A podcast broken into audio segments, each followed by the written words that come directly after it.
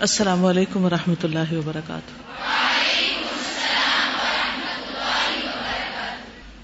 نحمد ونسلی علی رسول کریم اما بعد، فاعوذ باللہ من الشیطان الرجیم، بسم اللہ الرحمن الرحیم۔ رب شرح لی صدری ویسر لی امری وحلل اقدتم من لسانی یفقہ قولی۔ دروشی پڑھیے۔ آپ میں سے کوئی حدیث پڑھ کر سنائے گا مجھے؟ کل والی جو پڑھی تھی ہم نے۔ پہلی حدیث۔ کون ریڈنگ کرے گا؟ پڑھیے۔ ان عائشة زوج النبي صلى الله عليه وسلم قالت جاءتني امرأة معها ابنتان تسألني فلم تجد عندي غير تمرة واحدة فأعطيتها فقسمتها بين ابنتيها ثم قامت فخرجت۔ فدخل النبي صلى الله عليه وسلم فحدثته فقال من يلي من هذه البنات شيئا فأحسن إليهن كنا له ستر من النار. احسنتی. بس یہ جو ہے نا، فقسمتها کی بجائے فقسمتها. آپ نے بہت اچھا پڑھا ہے، ٹھیک ہے؟ حدیث نمبر دو سو نو ہے ان عائشہ تھا، بے شک عائشہ زوج النبی، نبی صلی اللہ علیہ وسلم کی زوجہ قالت کہتی ہیں جا اتنی آئی میرے پاس۔ امراۃن ایک عورت معاہا اس کے ساتھ، ابنتانی دو بیٹیاں تھیں۔ تس وہ مجھ سے کچھ مانگ رہی تھی، سوال کر رہی تھی۔ فلم تجد اندی غیر تمرتن۔ بس اس نے نہ پایا میرے پاس سوائے ایک کھجور کے، غیر تمرتن۔ واحد ایک۔ فآتا ہی تو میں نے اس کو وہی دے دی۔ فقسمت تو اس نے اس کو تقسیم کیا۔ بئی نب اپنی دو بیٹیوں کے درمیان یعنی آدھا آدھا کر کے دونوں کو ایک ایک ٹکڑا دے دیا۔ تم مقامت پھر کھڑی ہوئی فخر اجت پھر نکل گئی، چلی گئی۔ فدخل نبی صلی اللہ علیہ وسلم، تو نبی صلی اللہ علیہ وسلم داخل ہوئے یعنی گھر میں تشریف لائے۔ فحدس تو میں نے آپ کو یہ بات بیان کی۔ فقالا، تو آپ نے فرمایا میں علی منہاد بناتی شعی ان جو بھی آزمایا جائے ان بیٹیوں میں سے کسی چیز سے۔ فاحسنا پھر وہ احسان کرے الہن ان کی طرف۔ کننا ہوں گی لہو، اس کے لیے سترن پردہ، من الناری آگ سے۔ یعنی جہنم کی آگ سے بچاؤ کا ذریعہ بنے گی۔ ٹھیک ہے؟ یعنی بیٹیاں کی طرف سے اگر کوئی آزمایا جاتا ہے، تو قیامت کے دن اس انسان کو جہنم کی آگ سے دور کر دیا جائے گا۔ یعنی وہ بیٹیاں ایک طرح سے ڈھال بن جائیں گی، رکاوٹ بن جائیں گی، پردہ بن جائیں گی۔ اس میں آپ دیکھیے کہ بہت ساری چیزیں اس حدیث سے ہمیں پتہ چلتی ایک تو یہ کہ مدینہ کے عمومی حالات اس وقت کیسے تھے۔ مسلمان جب مدینہ ہجرت کر کے گئے تو ان میں سے بہت سے مسلمان مہاجر تھے، جو اپنا گھر، بار، مال، متا، کاروبار سب پیچھے چھوڑ کر آئے تھے۔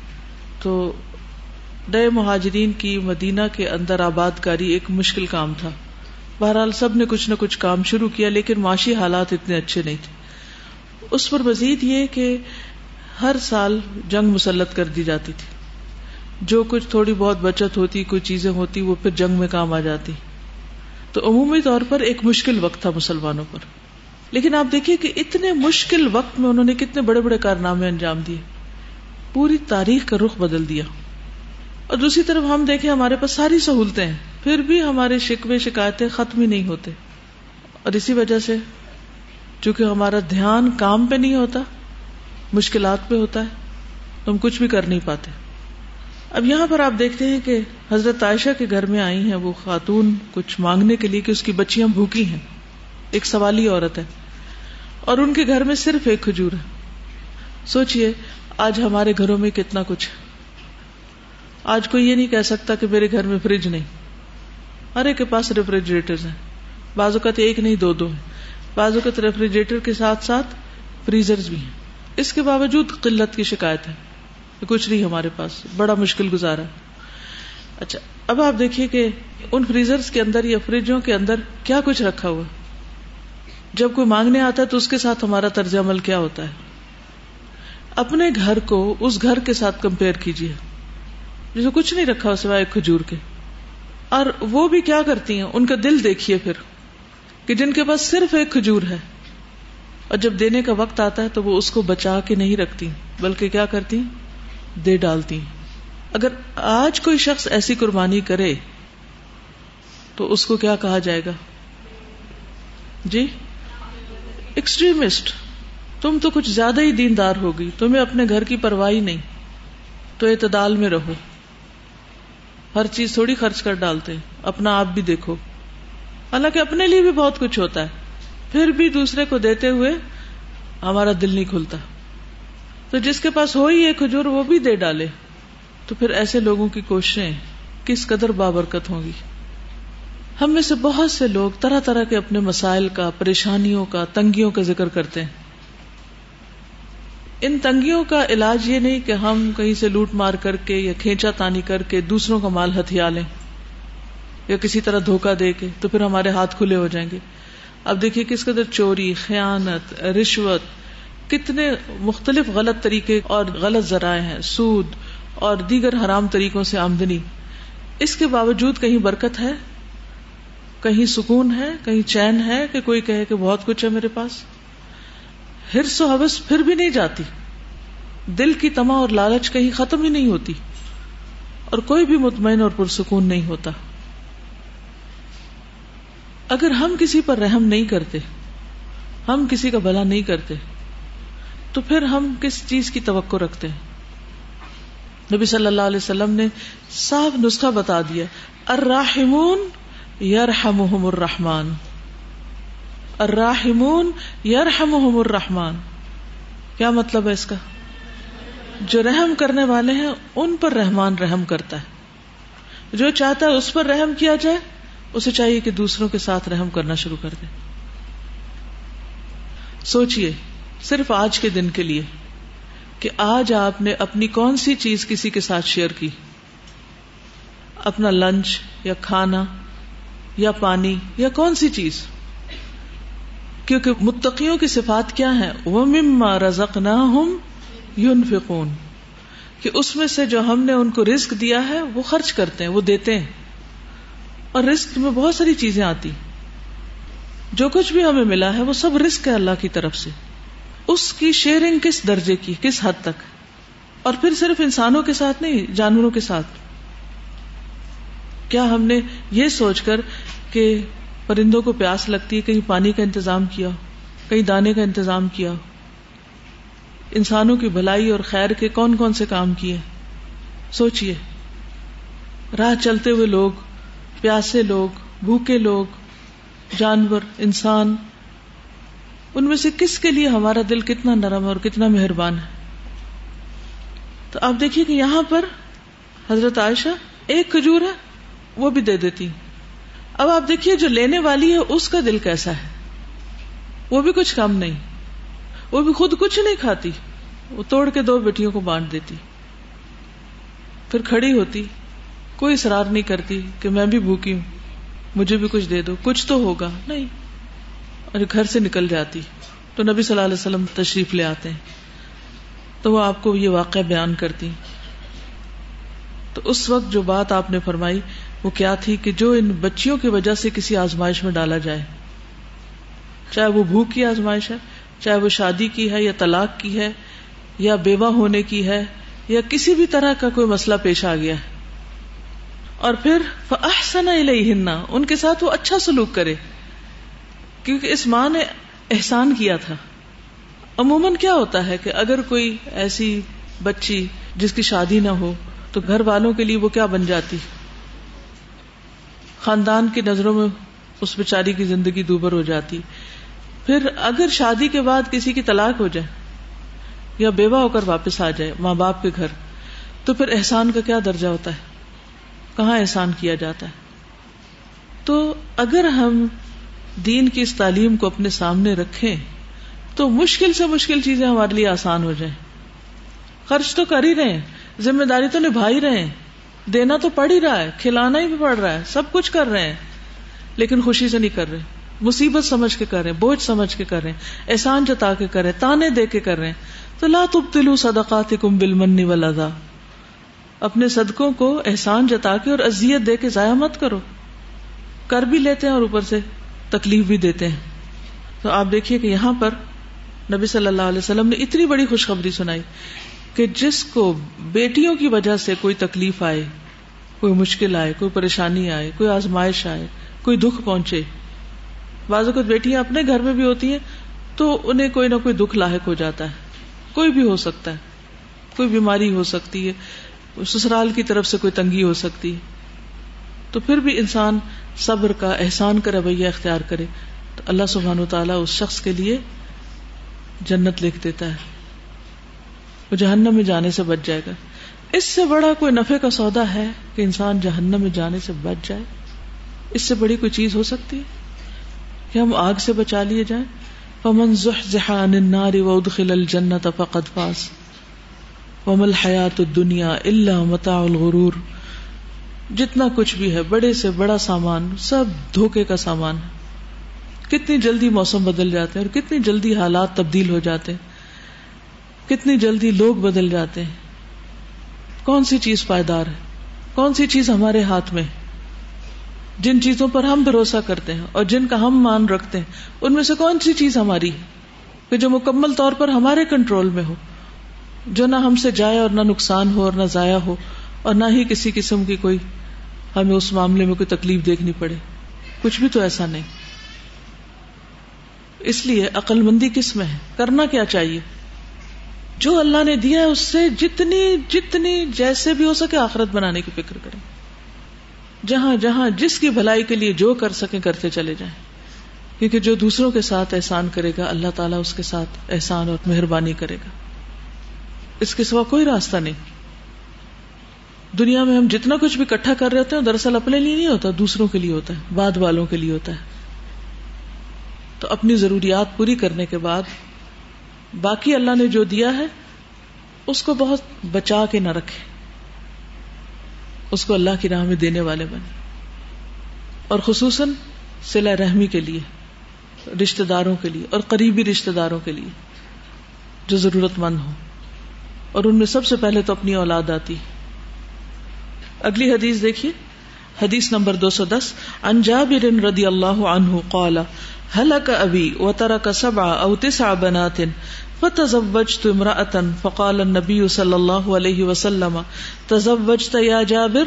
قلت نعم. قال بكرا ام ثيبا؟ قلت ثيبا. قال هلا جارية؟ تلاعبها وتلاعبك او تضاحكها وتضاحكك. قلت هلك ابي فترك سبع او تسع بنات، فكرهت ان اجيئهن بمثلهن. فتزوجت امرأة تقوم عليهن.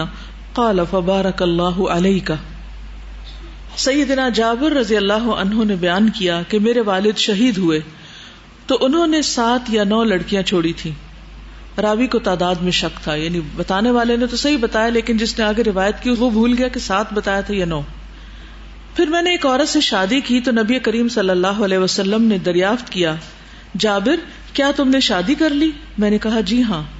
فرمایا، کماری سے یا بیاہی سے؟ میں نے کہا، بیاہی سے۔ یعنی جو آلریڈی شادی شدہ تھی وڈو تھی یا متعلقہ، فرمایا، کسی کماری سے کیوں نہ کی؟ تم اس کے ساتھ کھیلتے، وہ تمہارے ساتھ کھیلتی، یا تم اسے ہنساتے، وہ تمہیں ہنساتی؟ یعنی تمہاری ہم عمر ہوتی۔ میں نے عرض کی، میرے والد عبداللہ شہید ہوئے اور سات یا نو بیٹیاں چھوڑ گئے۔ تو میں نے پسند نہ کیا کہ ان جیسی لڑکی لاؤں۔ یعنی لڑکیوں پر ایک اور لڑکی بیاہ لاؤں گھر میں، چنانچہ میں نے ایک ایسی عورت سے شادی کی جو ان کی نگرانی کر سکے۔ آپ صلی اللہ علیہ وسلم نے فرمایا، اللہ تمہیں برکت عطا فرمائے۔ یعنی تم نے اتنی بڑی قربانی کی ہے۔ کیونکہ اپنے جذبات کی قربانی مشکل قربانی ہوتی ہے۔ آپ اس کو ایک دفعہ ریپیٹ کر لیجیے میرے پیچھے اور اس کے بعد ہم اس کی وضاحت کریں گے آگے ان شاء اللہ رضی اللہ عنہ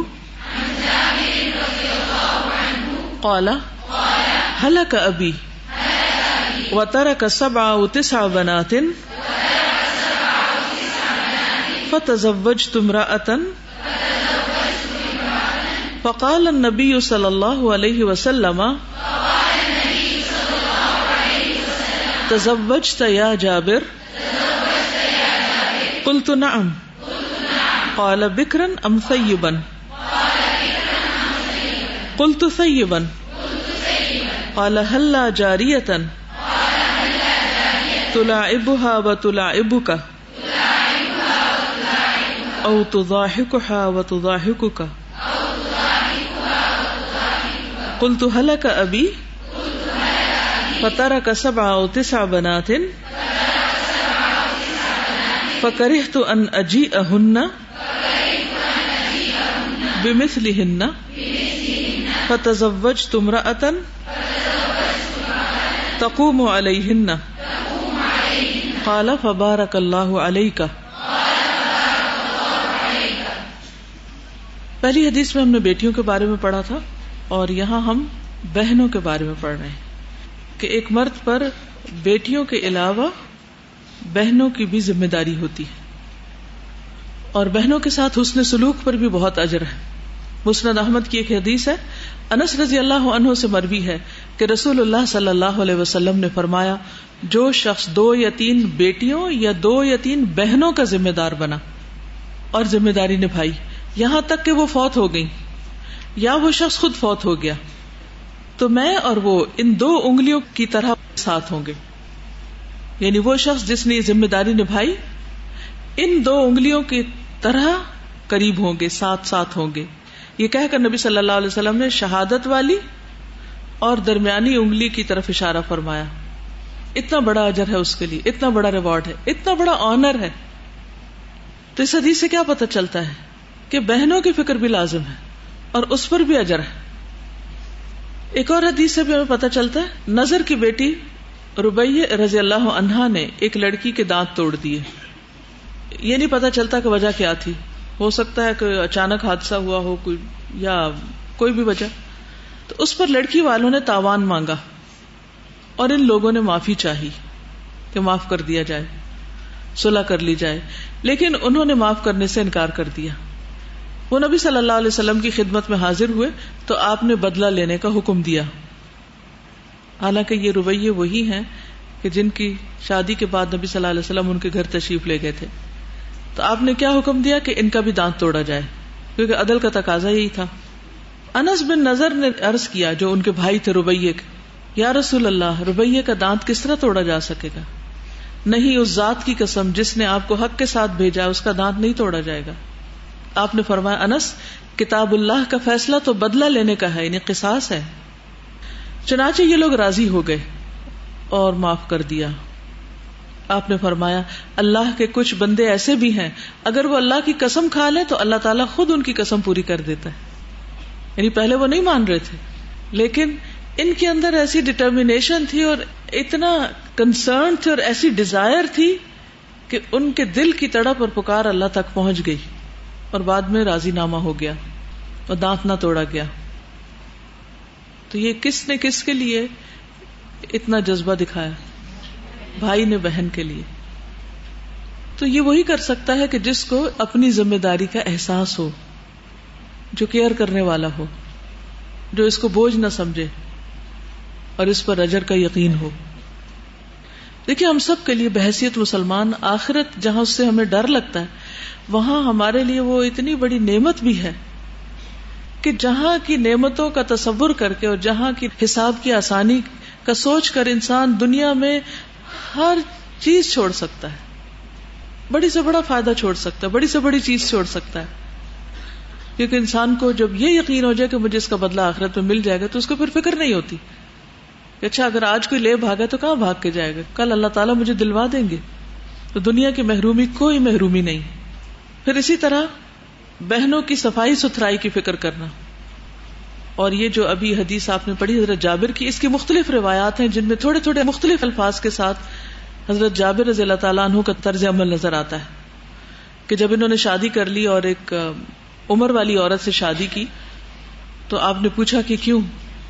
تو انہوں نے فرمایا کہ میری بہت ساری بہنیں ہیں اور والدین کا انتقال ہو چکا ہے۔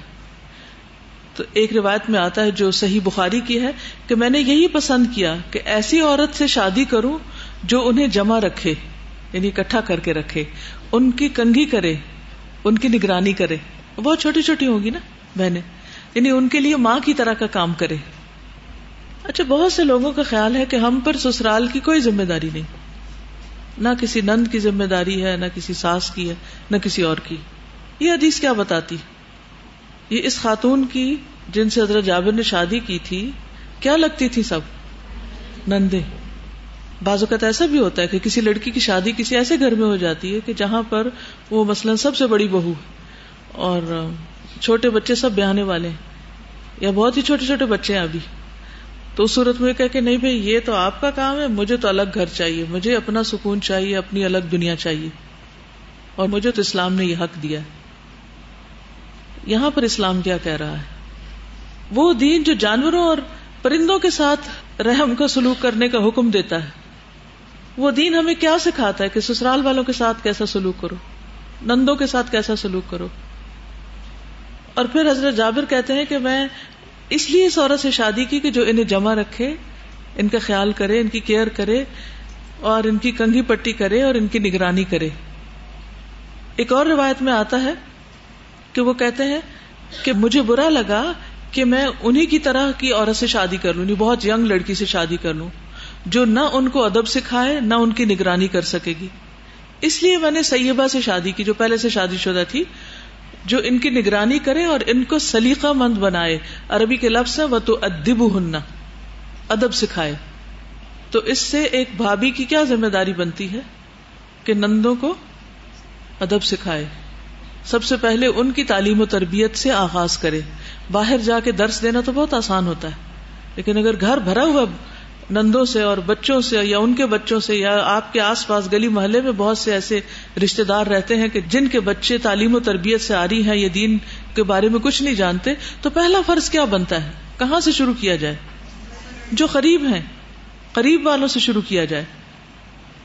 ایک اور روایت میں بھی آتا صحیح بخاری ہی کی روایت ہے، کہ وہ کہتے ہیں کہ میں نے ایسی عورت سے شادی کی ہے جو ان کی دیکھ بھال کر سکے اور ان کی اصلاح کا خیال رکھے۔ وہ تسلح ہننا ایک روایت میں تو ادب ہننا کا لفظ ہے اور ایک میں تسلح ہننا کا۔ ایک اور روایت، اور یہ مسلم کی روایت ہے۔ اس میں آتا ہے، اے اللہ کے رسول صلی اللہ علیہ وسلم، میری کچھ بہنیں ہیں۔ تو میں نے یہ اندیشہ محسوس کیا کہ کہیں وہ میرے اور ان کے درمیان حائل نہ ہو جائے۔ دیکھیے ذرا ان کی دور اندیشی۔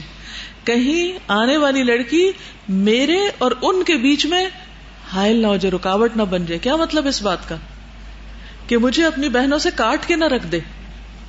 تو کیا خیال ہے پھر ایسی خواتین کا جو سب سے پہلے آ کے اس چیز کا بندوبست کرتی ہیں کہ جو ان کا شوہر ہے نہ وہ ماں سے ملے، نہ وہ اپنے بہن بھائیوں سے ملے، نہ اور کسی اپنے دوست سے ملے۔ بس صرف ان کی توجہ کا مرکز میں اس کی ساری عنایتیں صرف اسی کے لیے ہوں۔ کیا یہ دینی رویہ کیا یہ اخلاقی رویہ ہے؟ شوہر کو اپنے خاندان سے کاٹ دینا رشتے داروں سے کاٹ دینا اور اس لیے بھی کاٹ دینا کہ یہ ان کے ساتھ نہ کوئی بھلائی کرے یا اس کی تنخواہ یا آمدنی کا کوئی حصہ ان پہ نہ لگ جائے یا وہ ان سے کوئی زیادہ مطالبے نہ کر بیٹھے۔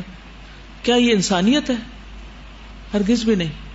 کیونکہ اگر اپنے گھر والوں سے شروع کریں گے تو اس کا اجر دگنا ہوگا، کئی گنا زیادہ ہوگا۔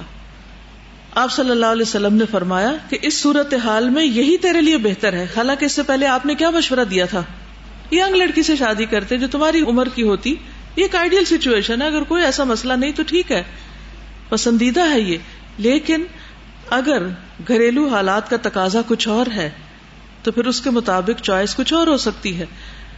اور آپ نے فرمایا، اور عورت سے اس کے دین اور مال پر نکاح کیا جاتا ہے۔ بس تجھے دیندار عورت مقدم ہونی چاہیے۔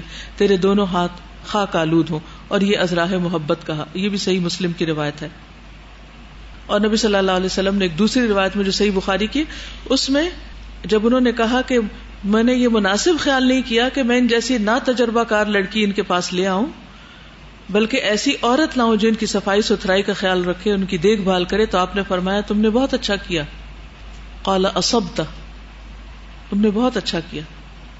اور بھائی کو آپ دیکھیں کہ کس طرح، اب آپ دیکھیں کہ دو یا تین بچیوں کی پرورش پر اتنا اجر ہے، تو یہاں تو سات یا نو لڑکیاں ہیں۔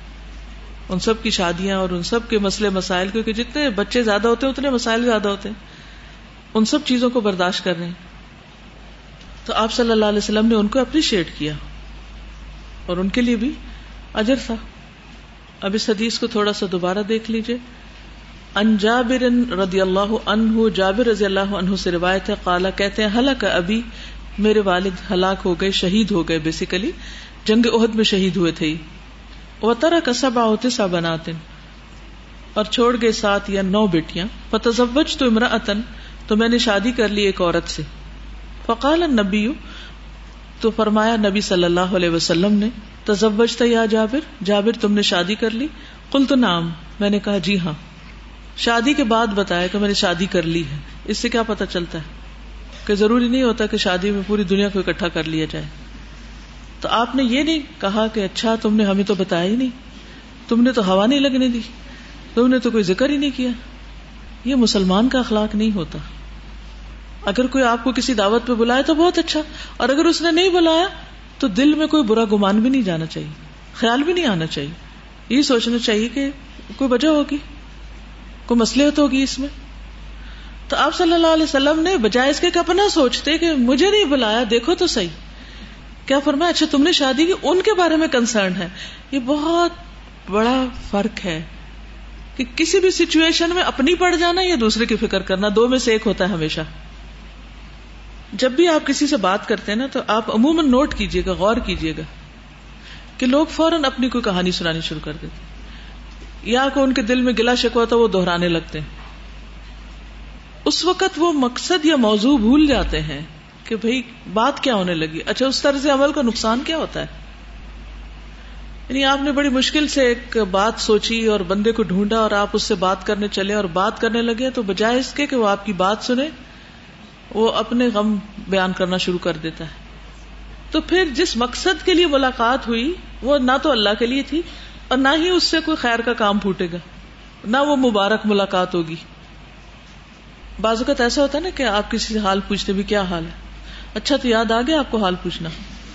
شکر ہے آپ کو بھی خیال آیا کہ حال پوچھے کیا یہ نبوی اخلاق ہے ایسے تانے دینا کسی کو بھی۔ کیا کرنا چاہیے ایسے موقع پر؟ کوئی اگر آپ کو اگنور کرتا ہی ہے۔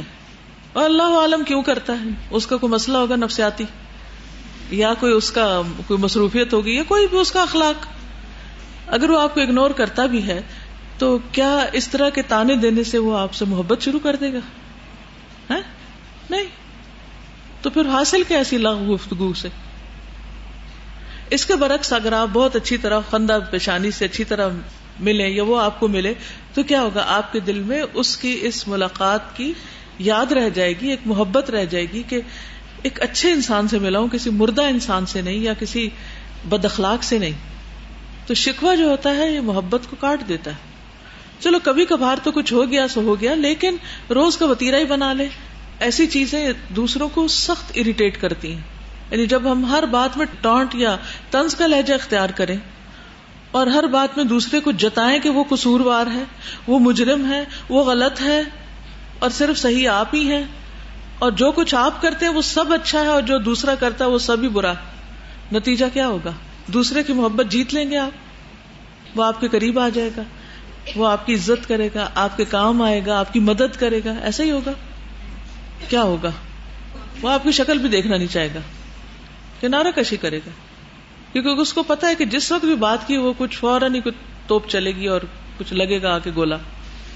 دہانا کھل جائے گا اور کچھ نہ کچھ بمباری ہوگی۔ کیونکہ کچھ لوگوں کے منہ سے کم ہی خیر کی باتیں نکلتی کم ہی نکلتی تو ہم سب کو غور کرنا چاہیے کہ ہم کیا بولتے ہیں۔ اور وہ دوسروں کے سینے پہ جا کے کیا لگتا ہے؟ تو اس پر آپ دیکھیے کہ نبی صلی اللہ علیہ وسلم نے جب ان سے سوال کیا تو ان کا پوچھا اچھا شادی کی ہے تو کیسی ہے لڑکی؟ کماری سے کی ہے یا شادی شدہ سے کی ہے؟ تو نے کہا کہ شادی شدہ سے کی ہے۔ تو آپ نے فرمایا کہ نوجوان لڑکی سے کیوں نہ کی؟ کیونکہ وہ نوجوان تھے، ابھی پہلی شادی تھی ان کی اور وہ ایک بیوہ یا متعلقہ سے شادی کر رہے ہیں۔ تو عام طور پر ہمارے معاشرے میں تو اس کو ایکسپٹ ہی نہیں کیا جاتا، لیکن وہاں کے معاشرے میں ایکسپٹیبل تو تھا، لیکن بہتر ہمیشہ یہی سمجھا جاتا ہے کہ دونوں کے درمیان کوئی ہم آہنگی ہو۔ تو ہو سکتا ہے عمر میں بھی ان سے بڑی ہوں۔ تو اس پر انہوں نے کہا کہ چونکہ میری بہت ساری بہنیں ہیں، تو مجھے یہ اچھا نہیں لگا کہ میں انہیں کی طرح کی ایک اور کھلنڈی لڑکی لے آؤں۔ اس لیے میں نے فتزوج تو امراطن ایک عورت سے شادی کی ہے، بڑی عمر کی عورت سے شادی کی ہے تقوب علیہ جو ان کی ذمہ داری اٹھا لے۔ کیونکہ گھر کی ذمہ داریاں تو بہرحال عورت ہی کو اٹھانی ہوتی ہے نا۔ کالا فبارک اللہ علیہ آپ نے اس کو دعا دی۔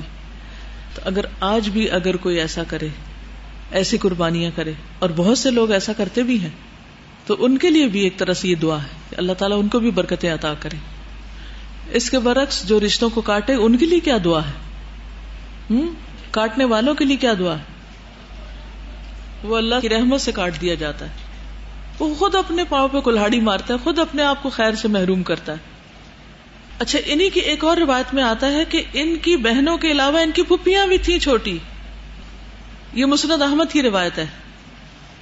تو جب نبی صلی اللہ علیہ وسلم نے پوچھا کہ کماری سے کی یا شوہر دیدہ سے کی تو انہوں نے کہا کہ شوہر دیدہ سے، کیونکہ میری چھوٹی بہنیں اور پھوپیاں ہیں۔ میں نے ان میں انہی جیسی نا تجربہ کار کو لانا مناسب نہ سمجھا۔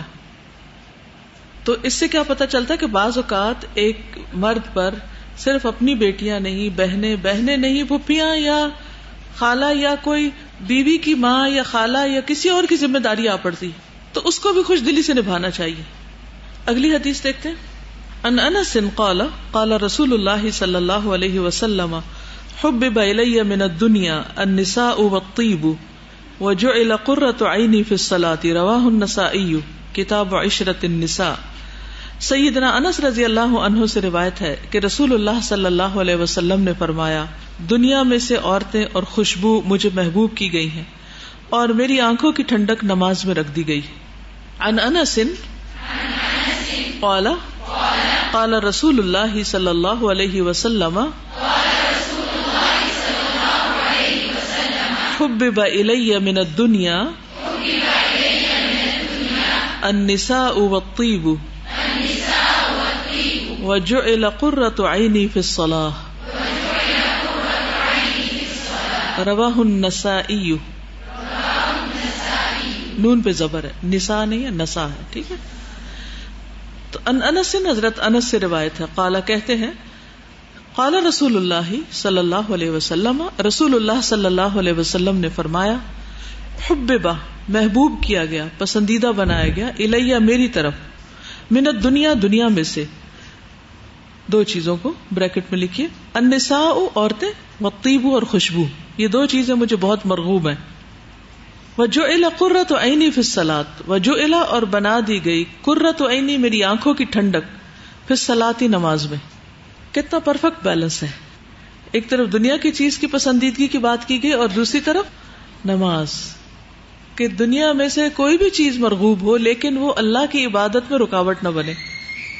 یہ ہے اصل میسج کیونکہ بعض اوقات ہم دنیا کی طرف اتنے متوجہ ہو جاتے ہیں کہ دین کو بھلا دیتے ہیں اور بعض اوقات دین کی طرف اتنے متوجہ ہو جاتے ہیں کہ دنیا کو بھلا دیتے ہیں۔ تو اس حدیث سے یہ پتہ چلتا ہے عمومی طور پر کہ نبی صلی اللہ علیہ وسلم کی نظر میں عورت کوئی بری چیز نہیں تھی، پاؤں کی جوتی نہیں تھی یا کوئی ٹھکرائے جانے کے لائق چیز نہیں تھی، کوئی منہوس چیز نہیں تھی جیسے کہ عام طور پر کچھ معاشروں میں سمجھا جاتا ہے اور ان کے اثر سے خود ہمارے مسلمان معاشرے کے اندر ایسے تصورات پائے جاتے ہیں۔ کہ بیٹیوں کو عام طور پر حکارت کی نگاہ سے دیکھا جاتا ہے یا عورت کو عام طور پر کم تر نگاہ سے دیکھا جاتا ہے، جبکہ نبی صلی اللہ علیہ وسلم نے ان کو پسندیدہ قرار دیا ہے۔ یعنی کتنی عزت اور کتنا بڑا مقام بخشا ہے۔ اگلی حدیث ہے ان عبد اللہ ابن عبید اللہ ابن ابی ملئی قتل قرشی التیمی، ان المسور ابن مخرمت حدثه انه سمع رسول الله صلی اللہ علیہ وسلم على المنبر وهو يقول وان مبنتي بدعه مني، يريبني ما رابها ويؤذيني ما آذاها. رواه مسلم. عبداللہ بن عبید اللہ بن ابی ملئی قرشی تیمی سے مربی ہے کہ سیدنا مسور بن مخرما رضی اللہ عنہ نے ان سے بیان کیا ہے۔ انہوں نے رسول اللہ صلی اللہ علیہ وسلم کو ممبر پر فرماتے ہوئے سنا، بے شک میری بچی سیدہ فاطمہ میرے جگر کا ٹکڑا ہے۔ جو چیز اسے پریشان کرے گی، وہ مجھے بھی پریشان کرے گی۔ اور جو بات اسے ازیت دے گی، وہ مجھے بھی ازیت دے گی۔ اس کا پس منظر کل آپ کو بتایا گیا تھا۔ کیا تھا؟ یہ بات آپ نے کب فرمائی تھی؟ جب حضرت علی نے ابو جہل کی بیٹی کو پرپوز کیا تھا۔ ٹھیک ہے؟ ریپیٹ کیجیے ان عبد اللہ ابن عبید اللہ ابن ابی ملئی کتا القرشی تیمی ان المسور ان المسور ابن مخرمتا حدثه انه سمع رسول اللہ صلی اللہ علیہ وسلم المبری وہ یقول فن مبنتی بد اتن منی یری بنی مارا بہا ویؤذینی ما آذاہا ان عبد اللہ عبد اللہ سے روایت ہے، جو ابن عبید اللہ ہیں عبید اللہ کے بیٹے ہیں. اور عبید اللہ کون ہے ابن ابی ملکہ ہے ابو ملکہ کے بیٹے ہیں. القرشی التیمی، یہ ان کی نسبت ہے۔ ان المسورہ، کہ بے شک مسور ابن مخرمہ حدثہ انہوں نے ان کو بیان کیا۔ انہو سمیا کہ انہوں نے خود سنا رسول اللہ صلی اللہ علیہ وسلم، رسول اللہ صلی اللہ علیہ وسلم سے المبری ممبر پر یعنی مسجد میں۔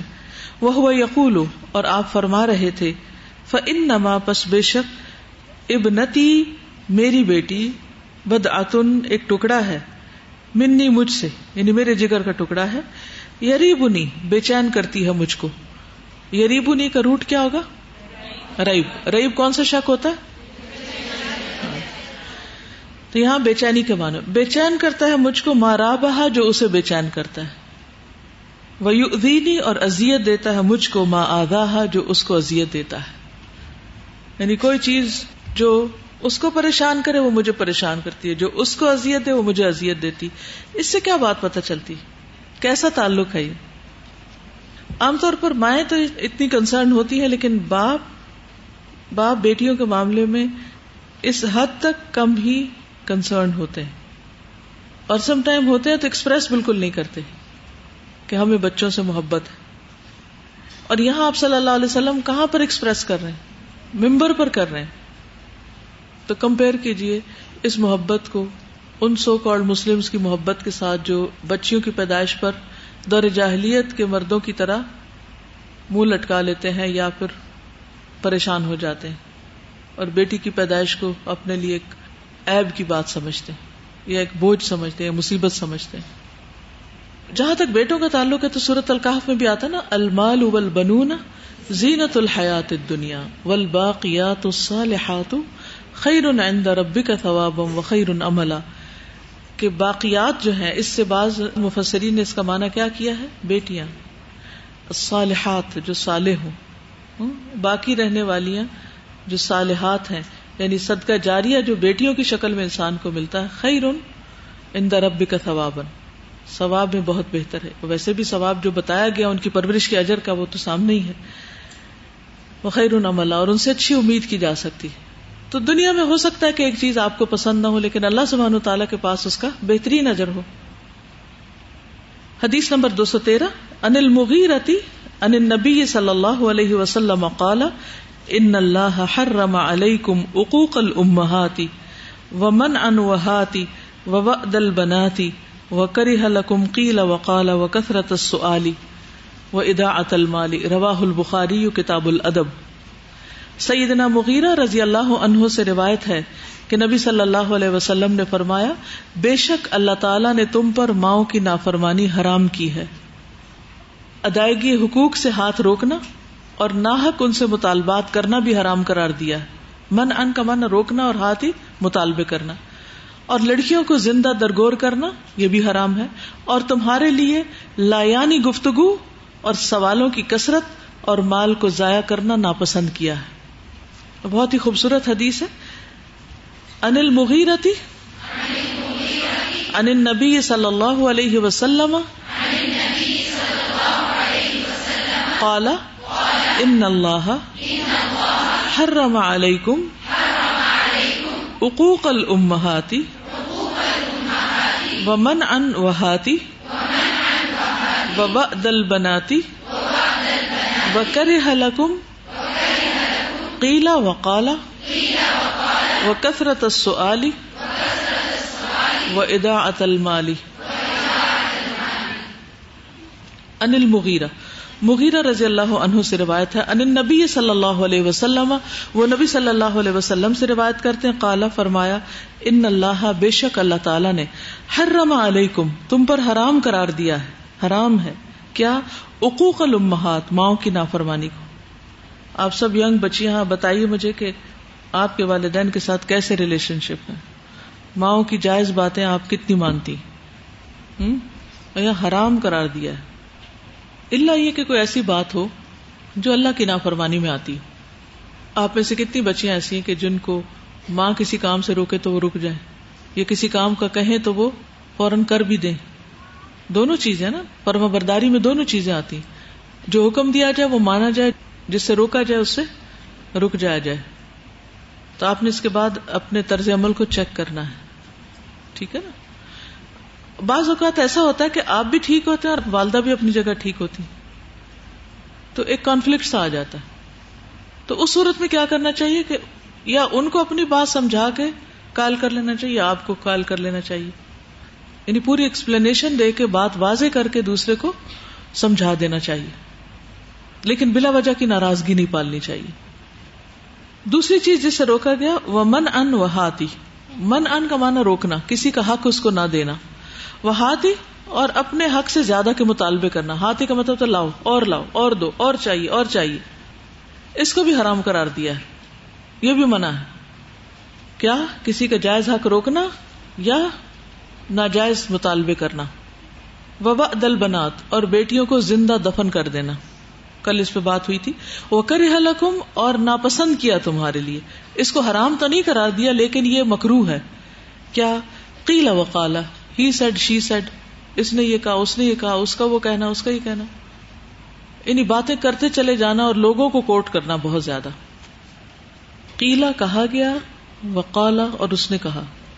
جب آپ گفتگو کریں تو اپنی گفتگو کا آپ خود جائزہ لیں کہ اس میں کتنی دفعہ آپ دوسروں کو کوٹ کرتے اس نے کہا، اس نے کہا، میں نے سنا۔ کوئی یہ کہہ رہا تھا، وہ کہہ رہا تھا۔ قیل وقالا یعنی لایانی باتیں کرنا فضول باتیں کرنا، بے مقصد باتیں کرنا۔ اور پھر ایک نیوز کو، دن میں کوئی دس بیس دفعہ دہرانا۔ ایک ہی بات کو بار بار کرنا۔ وہ کثرت السؤالی اور سوالوں کی کثرت۔ اس کو بھی ناپسند کیا گیا۔ وہ کیوں؟ سوالوں کی کثرت کیوں ناپسندیدہ ایک تو دین مشکل ہوتا ہے، دوسرا، چلو دین سے متعلق سوال نہیں، یہاں جنرلی بات کی گئی ہے، صرف دینی سوال نہیں، دوسرے سوال بھی۔ خود کو بھی مشکل میں ڈالتے اور دوسرے کو انوائے کرتے ہیں۔ سوالوں کی کثرت سے دوسرا اریٹیٹ ہوتا ہے۔ مثلاً اگر آپ کسی کو کوئی کام دیتے ہیں اور پھر تھوڑی دیر بات کہتے اچھا ہو گیا، ابھی وہ کر رہا ہے، ابھی کیوں ڈسٹرب کرتے اچھا یہ بتاؤ کتنا ہو گیا؟ اچھا مجھے دکھاؤ کتنا ہو گیا؟ اچھا یہ بتاؤ، کب تک کر لو گے؟ ان سوالوں کا کیا مطلب ہے؟ جو بندہ اس طرح کسی سے بھی کام لے یا کسی کو اس طرح کی مصیبت میں پھنسائے، اس کے تعلقات کتنے اچھے ہو سکتے ہیں اپنے آس پاس والوں سے؟ جو ہر وقت کی انٹرفیئرنس کرے۔ حتیٰ کہ آپ اگر اپنے بچوں کے معاملات میں بہت زیادہ انٹرفیئرنس کرتے ہیں تو اس سے بھی کیا ہوتا ہے؟ بے وجہ کے ساتھ مثلاً کیا کیا سوال ہوتے ہیں؟ کوئی بتائے گا؟ جیسے مثلاً بچہ گیا ہے، کہاں گئے تھے؟ وہاں کیا کر رہے تھے؟ کس سے ملے تھے؟ کیا کھایا تھا؟ کس راستے سے آئے ہو؟ مطلب غیر ضروری سوالات سے پرہیز۔ جبکہ آپ کو پتا ہو کہ وہ مثلاً خالہ کے گھر گیا یا نانی کے گھر گیا، تو ٹھیک ہے، اب یہ پوچھنے کی کیا ضرورت تھی کیا کھایا؟ لیکن اگر ہاں دوستوں کے ساتھ گیا تو پھر آپ پوچھ سکتے ہیں تاکہ آپ کو پتا ہو کہ وہ کس جگہ پر رہا، اس نے کیا کیا یعنی اس کی تربیت کے لیے۔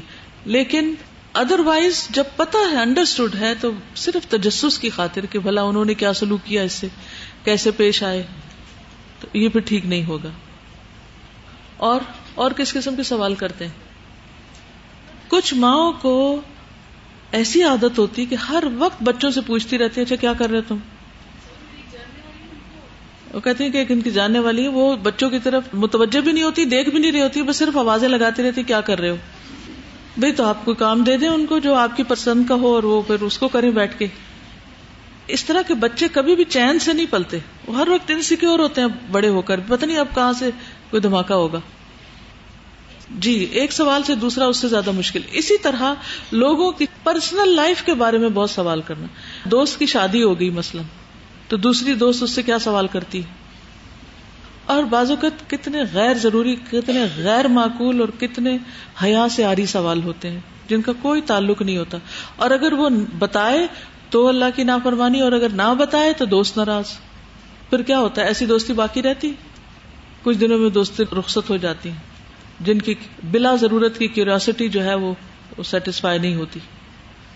اور کس طرح کے سوال؟ کچھ سوال تو ہوتے ہیں جو کچھ سیکھنے کے لیے ہوتے ہیں۔ وہ تو ٹھیک ہے مثلاً اگر آپ سے کوئی یہ پوچھے کہ آپ کی شوہر کی تنخواہ کیا ہے، تو آپ کو کیسا لگے گا؟ ہاں؟ کیونکہ یہ ہر ایک کا ایک بھرم ہوتا ہے نا۔ جن کی تو زیادہ ہوتی ہے وہ تو ان کے شکل و صورت سے نظر آ جاتی ہے۔ اور جن غریبوں کی کم ہے، اگر ان سے کوئی پوچھے گا تو ان کے لیے شرمندگی کی بات ہوگی۔ اگر کسی کو کپڑا پہنے دیکھے تو لازمی پوچھے، کہاں سے خریدا؟ کتنے کا آیا؟ کب خریدا تھا؟ تو کثرت سوال جو ہے اور غیر ضروری سوال لا یعنی باتوں کو مزید تقویت دینے کے لیے سوال، یہ ناپسندیدہ و ادا المال اور مال ضائع کرنا، بلا سوچے سمجھے خرچ کرنا، بغیر حساب کتاب کے۔ اور اس حدیث میں خاص طور پر ماں کے حقوق کے بارے میں بتایا گیا، اس لیے یہ حدیث یہاں لائی گئی کہ اللہ تعالیٰ نے ماں کی نافرمانی کو حرام قرار دیا ہے۔ تو خواتین کے حقوق میں سے بیٹیوں کی بات ہوئی، بہنوں کی ہوئی، ماں کی۔ اچھا ماں کے درجے میں اور کون کون آتا ہے؟ خالہ، شابش، چچی، ممانی، نانی، ساس پپھی جی وہ روحانی والدین ہوتے تو ان سب کے حقوق ہیں۔ ٹھیک ہے، جو اپنی ماں ہے، وہ اپنی ہے۔ جس نے جنم دیا، اس کا حق سب سے اوپر ہے۔ لیکن اس کے علاوہ بھی جو ماں کے درجے میں آتی ہیں رشتے دار خواتین، ان کے حقوق کا بھی خیال کرنا چاہیے۔ جیسے حضرت جابر نے کیا۔ نبی صلی اللہ علیہ وسلم نے جب دین کی تبلیغ کا آغاز کیا تھا تو اس وقت آغاز میں کیا کہا تھا؟ اے صفیہ میری پپھی میں اللہ کے سامنے تمہارے کچھ کام نہ آؤں گا۔ اے فاطمہ بنت محمد، میری بیٹی، تو چاہے میرا مال مانگ لے، لیکن اللہ کے سامنے تیرے کام نہ آ سکوں گا۔ تو اس سے یہ پتا چلتا ہے کہ حقوق میں دینی حقوق بھی ہوتے ہیں، ان کی بھی خیر خائی کرنی چاہیے۔ کیونکہ ہم میں سے بہت سے لوگ کہتے ہیں، امی تو بڑی ہیں، چچی، خالہ بڑی ہیں، ان کو تبلیغ کیسے کریں؟ تو نبی صلی اللہ علیہ وسلم نے کیسے کی تھی؟ بہت عزت، ادب، احترام کے ساتھ بڑوں کو بھی اچھی بات بتانی چاہیے۔ پھر اسی طرح حضرت حمزہ رضی اللہ تعالیٰ عنہ جو تھے، مدینہ آئے تو انہوں نے بنو نجار کی خاتون خولا بنت کیس سے شادی کی۔ تو حضور صلی اللہ علیہ وسلم حضرت حمزہ سے ملاقات کے لیے حضرت خولا کے گھر جاتے تھے۔ خولا رسول اللہ صلی اللہ علیہ وسلم کی احادیث بیان کرتی ہیں، وہ کہتی ہیں کہ ایک مرتبہ رسول اللہ صلی اللہ علیہ وسلم ہمارے یہاں تشریف لائے تو میں نے عرض کیا، یا رسول اللہ، مجھے معلوم ہوا کہ آپ فرماتے کہ قیامت کے دن آپ کا ایک حوض ہوگا، جس کی مسافت فلاں علاقے سے فلاں علاقے تک ہوگی۔ آپ نے فرمایا، یہ بات صحیح ہے اور اس سے سیراب ہونے والے میرے نزدیک سب سے زیادہ محبوب تمہاری قوم کے لوگ ہیں۔ خولا کہتی ہے کہ پھر میں آپ کی خدمت میں ایک ہنڈیا لے کر حاضر ہوئی جس میں روٹی یا ہریرا تھا۔ آپ صلی اللہ علیہ وسلم نے کھانا تناول کرنے کے لیے ہنڈیا میں ہاتھ ڈالا تو گرم ہونے کی وجہ سے آپ کی انگلیاں کچھ جل گئی اور آپ کے منہ سے سی کی آواز نکلی۔ فرمایا، اگر ابن آدم کو ٹھنڈک کا احساس ہوتا ہے تو تب بھی سی کرتا ہے اور اگر گرمی کا ہوتا ہے تب بھی سی آپ صلی اللہ علیہ وسلم کی ہر بات میں تربیت تھی۔ لیکن ایسے روزمرہ زندگی کے ان مواقع پر ہمیں کیوں بھول جاتی ہیں باتیں؟ ہم کیوں نہیں ریلیٹ کر پاتے؟ ہم دین ایک جگہ پڑھتے ہیں، وہ کتاب میں پڑھتے ہیں پیپر میں لکھتے ہیں، بند کر کے پھر اپنی دنیا میں نکل جاتے ہیں۔ اور جب وہاں کچھ کر رہے ہوتے ہیں، پھر ہمیں کچھ یاد نہیں آتا کہ اب وہ جو پڑا ہوا وہ یہاں استعمال کیسے کرنا ہے۔ تو اس سے کیا پتا چلتا حضرت حمزہ کون تھے؟ آپ کے چچا تھے اور وہ آپ کی چچی ہوئی تو آپ ان کی طرف تشریف لے جاتے تھے اور وہ آپ کو انہوں نے جیسے کھانا پیش کیا۔ پھر اسی طرح چچا کی بیٹی کے ساتھ اچھے سلوک میں کس کے مثال دیں گے آپ؟ حضرت ام ہانی، ٹھیک ہے؟ آپ نے ان سے کیا فرمایا تھا؟ اے ام ہانی، جسے تم نے پناہ دے دی، اسے ہم بھی پناہ دیتے ہیں۔ کتنا بڑا آنر دیا اس کو۔ جسے تم نے امن دیا، اسے ہم بھی امن دیتے نہیں یعنی ہم اس کو کچھ نہیں کہیں گے۔ پھر اسی طرح دیگر رشتے دار خواتین بھی اس میں آ جاتی ہیں۔ غم کے وقت ان کی آپ ڈھارس بندھایا کرتے تھے، جیسے کو فوت ہو جاتا۔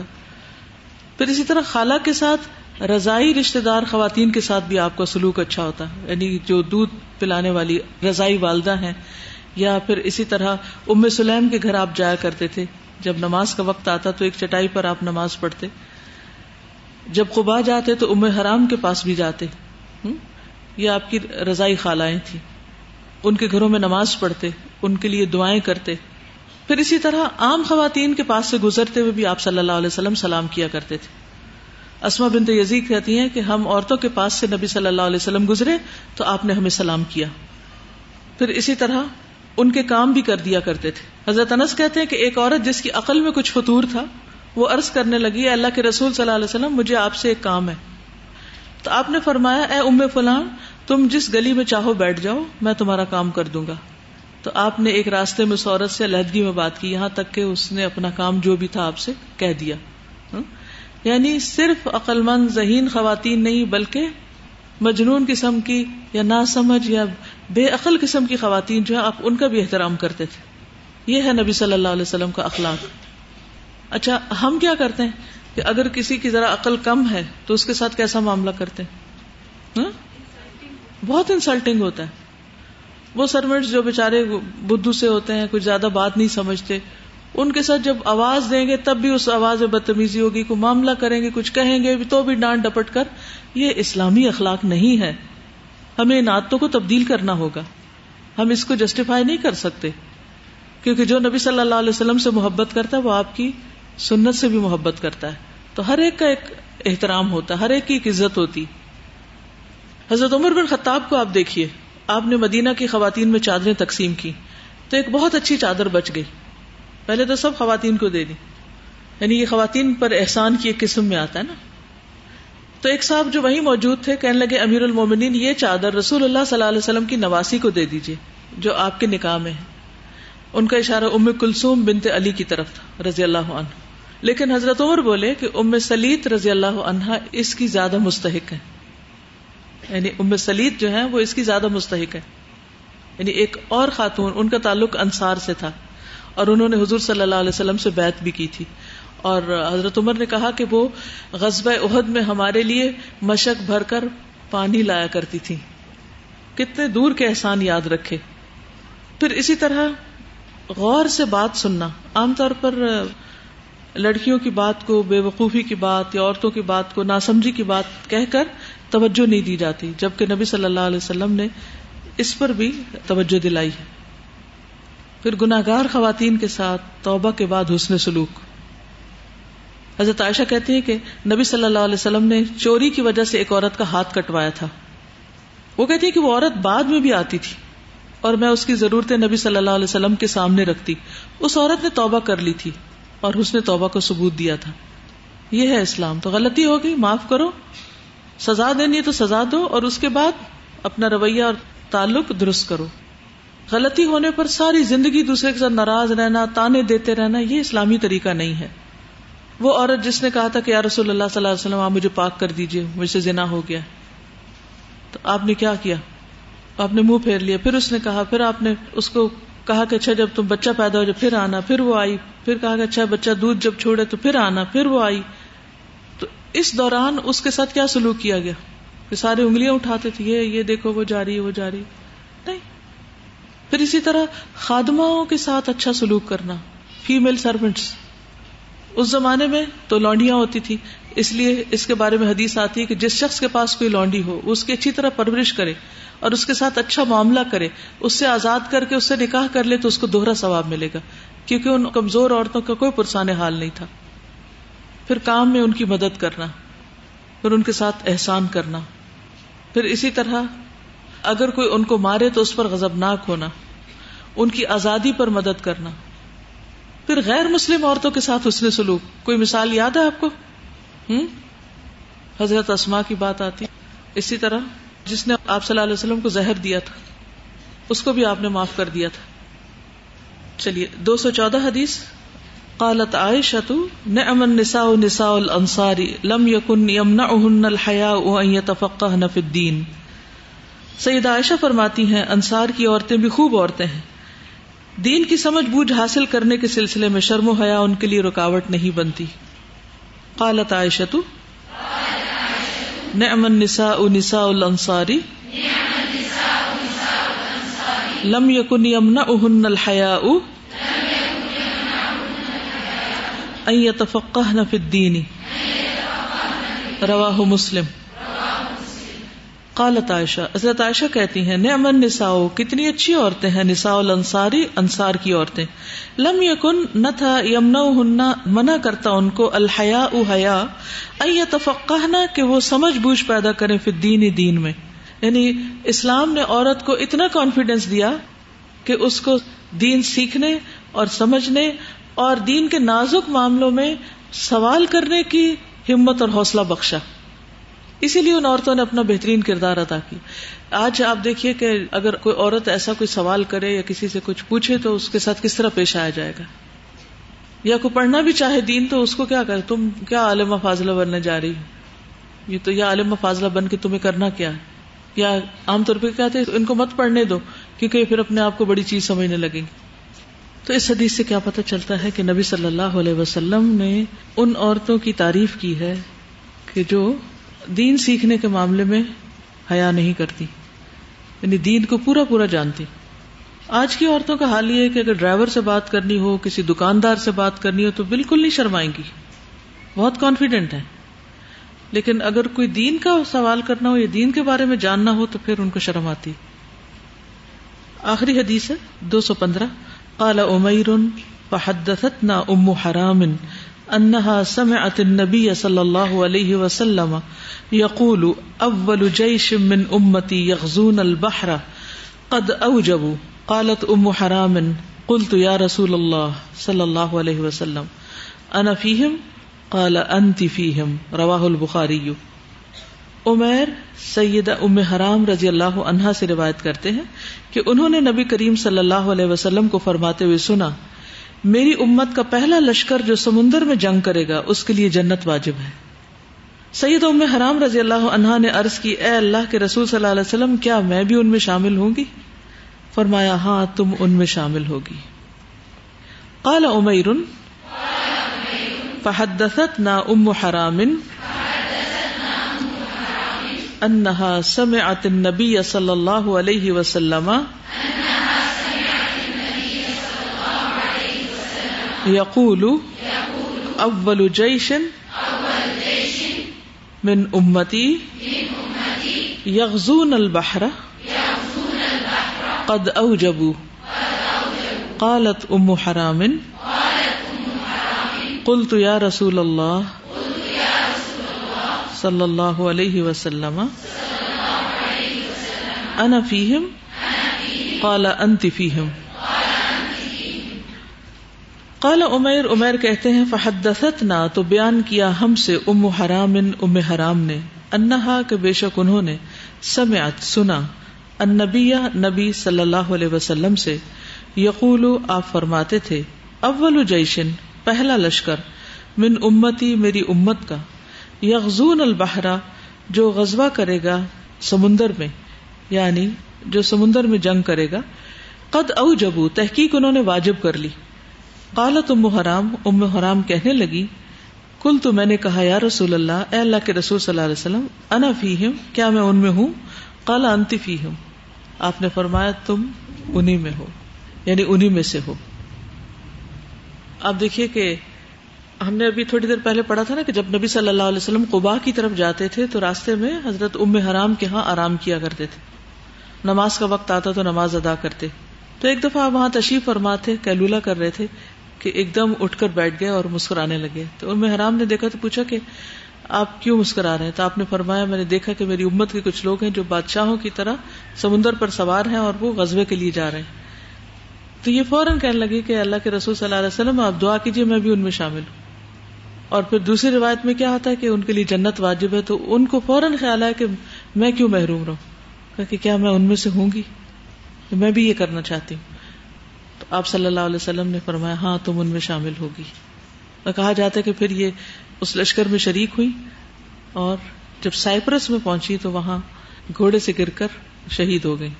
ابھی جنگ کے مقام پر نہیں پہنچا گیا تھا تو راستے میں شہید ہو گئے جو شخص اس راستے میں نکل جائے، پھر وہ کہیں بھی اور کسی حال میں بھی فوت ہو جائے، وہ شہادت کی موت پاتا ہے۔ اس سے کیا پتا چلتا ہے کہ نبی صلی اللہ علیہ وسلم نے کسی عورت کو خیر کے کام میں حصہ لینے سے ڈسکریج نہیں کیا۔ اگر آج کل کوئی لڑکی یہ کہے کہ مجھے کوئی ایسا شوق ہے تو اس کو کیا کہا جائے گا؟ اس کے ساتھ کیا سلوک کیا جائے گا؟ اس کے ساتھ کیا معاملہ کیا جائے گا؟ کون انکریج کرے گا؟